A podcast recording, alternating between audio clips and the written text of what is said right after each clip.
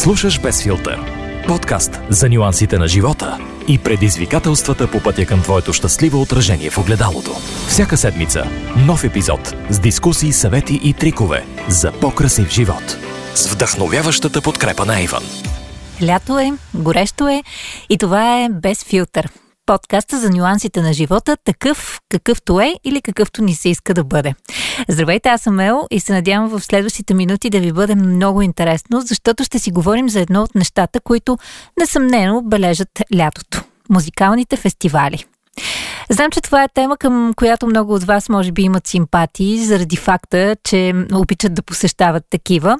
Други пък може би просто си мечтаят, че един ден ще отидат на най-големите фестивали в света и кроят планове за това как точно да им се случат нещата. А пък други просто обичат такъв тип шумни забавления, за да могат да се покажат в най-добрата си светлина. Днес ще си говорим за някои от най-големите фестивали в света. Ще ви разкажа някои любопитни факти за тях, защото си признавам, че дори някои от тях бяха новост за мен, но пък се оказаха толкова интересни, докато правех своето малко проучване, че ми се стори абсолютно безобразно да не ви ги споделя. Освен това ще си поговорим за грима по време на фестивалите, защото то е не по-малко важна част от това как да си прекараш наистина страхотно на едно такова място. И ще ви дам няколко идеи за това как с лимитираната грим колекция Sunset Beats на Avon да постигнете наистина засеметяващи визии. Така че да започваме. Безфилтър. Мястото, на което ще ви отведа, се намира зад океана в Съединените щати и е родината на един от най-известните и най-популярни фестивали в света. Може би този, за който повечето от вас се сещат тогава, когато стане дума за големи музикални фестивали. Говорим си за Коачела. Фестивалът появил се през 1999 година, при това с фал старт. Какво имам предвид? Годината, в която фестивалът стартира и прави своя дебют, всъщност завършва с загуба от $800,000 за организаторите. След подобно нещо, човек може да си каже, че никога повече не бихме чули за фестивала Коачела, но истината е, че нещата се преобръщат и към днешна дата това е един от най-популярните, а и най-печеливши фестивали в света. На сцената му са се появявали звезди от абсолютно всеки музикален жанр, при това от най-висока класа. Да споменем някои от тях. Може би AC/DC, Beastie Boys, Jay-Z. И до тук съвсем не спираме с известните имена от последните години. Може би Кейти Перри, Кендал Дженър, Джастин Бибер, хора, които властват из музикалните класации и не само там, в всевъзможни класации. И се появяват, разбира се, и на сцената на фестивала. Истината е, че през 2000-та година фестивала прави пауза заради големите си загуби от предходната година, но само година след това отново се завръща и то с гръм и трясък, давайки заявка, че нещата не са свършили и ще продължат да се случват по възможно най-добрия начин. Истината е, че Коачела започва да се провежда в близост до едно съвсем малко градче, което наброява около 40,000 жители, но заедно с фестивала то успява да се разрасне светкавично и да се превърне в едно от най-посещаваните туристически места в Съединените щати. Ако си говорим за феномена Коачела към днешна дата, билетите, които се продават за фестивала, наистина достигат рекордни цени. Освен това, много често броени дни след пускането им вече са абсолютно разграбени и продадени, след което, разбира се, започват да се търгуват доста добре и на черния пазар, където се продават за двойни, дори и тройни суми. $375, мисля, че струваше последната година паса за фестивала, което изобщо не е малка сума. Вярно, че получаваш едно незабравимо изживяване и за българските ни стандарти може да изглежда доста. Всъщност, като се замисля, той за американските не е никак малка сума, но пък определено инвестиция, която си заслужава. Пол Толет е човекът, който е големият мозък зад фестивала Коачела и който продължава всъщност да се занимава с него и до днешна дата. Той е създател на промотиращата компания, наречена Golden Voice, и си признава, че имало моменти, в които наистина не е вярвал, че нещата ще му се получат, особено след първия фалстарт на фестивала. Тогава хедлайнери са Rage Against The Machine, Beck и Tool. Как човек да си помисли, че подобни групи няма да успеят да разпродадат един фестивал. Факт е обаче, че нещата не се случат по най-добрия възможен начин, но човек не трябва да се отказва след първия провал и първите загубени $800,000. Иначе на сцената на Коачела са се случвали много култови неща. Едно от тях безспорно е холограмата на рапъра Тупак, който се появи на сцената заедно с Доктор Дре и Снупдок. Мисля, че това се случва през 2012 година, дано да не ви лъжа, но определено е едно от големите събития, които бележат Коачела.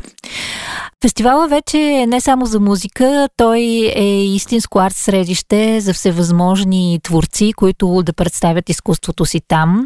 Инсталациите на Коачела мисля, че печелят не по-малко овации и не по-малко голям интерес сред публиката, отколкото и музикалните звезди, които се появяват на сцената.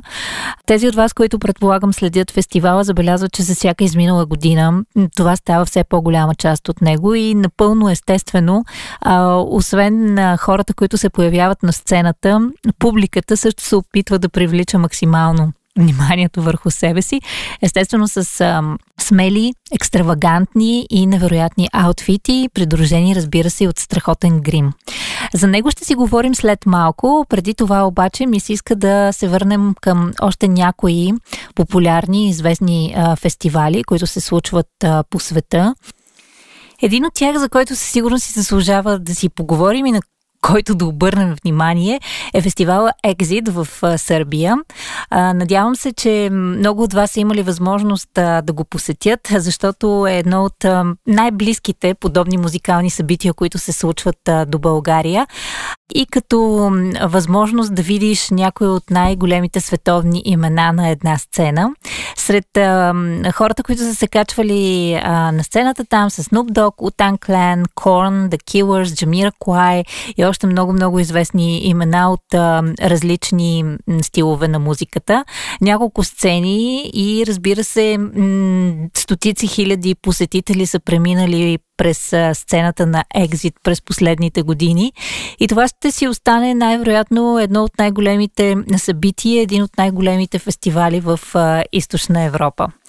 Надявам се, че сте имали възможност да го посетите, да го видите и да усетите тази магия. На мен на 2 пъти ми се размина и малко съжалявам за това, но пък човек никога не знае. Може би предстои да му се случи нещо такова. Ако и вие сте в подобна ситуация, не съжалявайте, а останете до финала на този подкаст, за да разберете, ако все пак ви се наложи да отидете на такъв голям музикален фестивал, какво е най-доброто, което можете да направите за своята визия. Но преди това насочваме поглед към още едно интересно място, свързано с музиката, с нейната история и не на последно място, превърнало се наистина в икона, когато говорим за музикални фестивали. Отново ще се разходим към Америка. Явно там наистина се случват най-интересните неща и оттам тръгва тази мода. Става въпрос за Woodstock, култово място, култов фестивал и не на последно място една истинска икона в модерния лайфстайл. Модерен, но историята на Woodstock започва през далечната 1969 година. Казва, че това, което се е случило там, няма друго място, на което да е възможно да се случва. Само като се замислиш какви хора са се качвали на сцената му, Джанис Джоплин, The Incredible String Band, Джими Хендрикс прави едно от най-запомнящите си се представления именно на сцената на Woodstock. Разбира се, фестивалът е свързан и с много скандали. През годините са се случвали какви ли не неща, които са подставяли под голяма въпросител на неговото продължаване и неговото съществуване. Но каквото и да си говорим, това е място, на което живота е кипял, там където са случвали най-интересните неща и притегателната сила за поколения наред. Така че, говорейки си за музикални фестивали, мисля си, че изобщо не можем да подминем и този.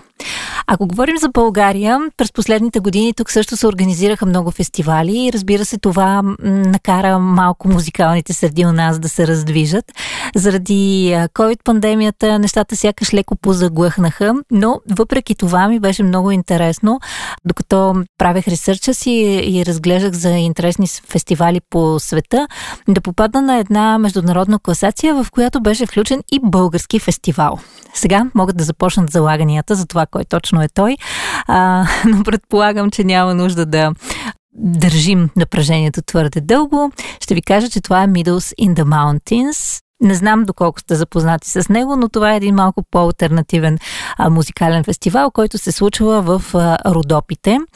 Доколкото знам, организаторите му не са българи, не чужденци са, които обаче са впечатлени от невероятната ни природа, изобщо от магията на това място в Родопите и решават да направят така, че да го покажат на колкото се може повече хора, да ги съберат на едно място и не просто да бъде едно музикално изживяване, а наистина едно духовно събиране на хора с сходни интереси. Около фестивала имаше и някои скандали, за това, че така се потъпква природата, че се нарушава баланса в нея на това място в нашите Родопи, но в крайна сметка мисля си, че повечето отзиви бяха позитивни. Естествено, както казах, фестивалът е малко по-алтернативен и не е за всеки, но пък тези, които се припознават в него, наистина получават едно невероятно изживяване, не само музикално, но и социално. Сега се насочвам към нещата, които със сигурност трябва да знаете, когато отивате на един фестивал, и то е, че не само хората, които се появяват на сцената, но и вие сте големите звезди.